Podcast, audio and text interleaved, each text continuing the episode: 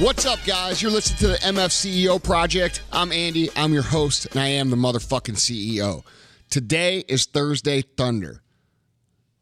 That means I've got something to say. I've got something to say. It's going to make you think, and it's going to get you to move in the right direction. I want to talk about limits. Ever since I got into the fitness industry and I started learning about how to work out and how to eat properly, which was right as I graduated high school, which was the late 90s, um, I have always done something in my program uh, that short circuited, I think, my progress. And that was every every seven days or every six days, I'd have a whole entire cheat day. Um, and usually on this cheat day, I would eat massive amounts of calories and I would also drink. And I've been able to, uh, you know, for the most part, with a few years gap, stay in pretty good shape, uh, except for whenever I let myself get fat as shit um, between the years of 2012 and 15 or 16. Um, I've been able to maintain pretty good shape. But as I got older, the more and more impact that cheat day um, affected me. It, it, made more of a negative impact on my progress where I wasn't able to progress the way that I used to progress. And now I'm in my late 30s. Um, you know, I'm working hard to get in shape. I'm working hard to do uh, the things I need to do. But I've always had this limit.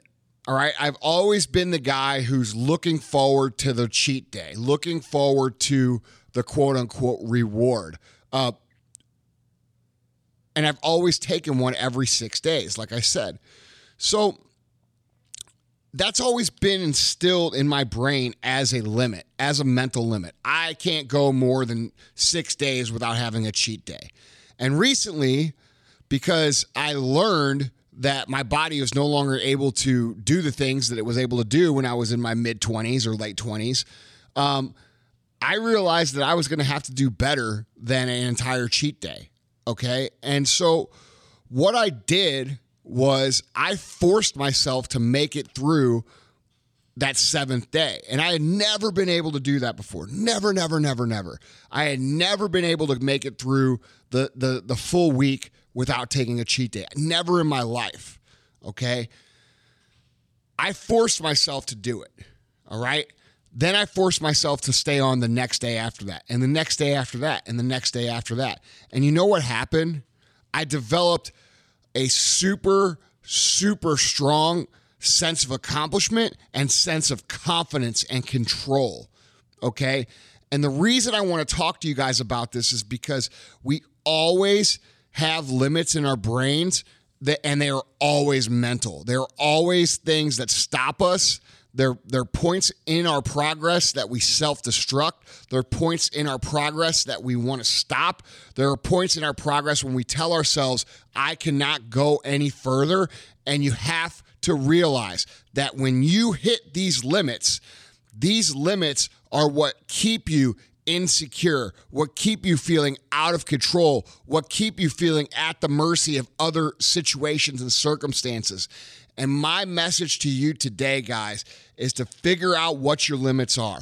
Figure out where your limits are physically. Figure out where your limits are in your career. Figure out where your limits are in your relationships. Figure out what your mental limits are, identify them, and make it a point to push through. And I know that sounds cheesy. It sounds like some Rocky movie.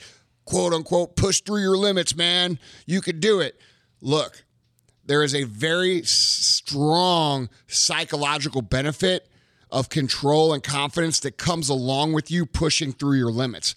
When you take something that is mentally limiting, all right, I can't run more than a mile. I can't diet for more than six days.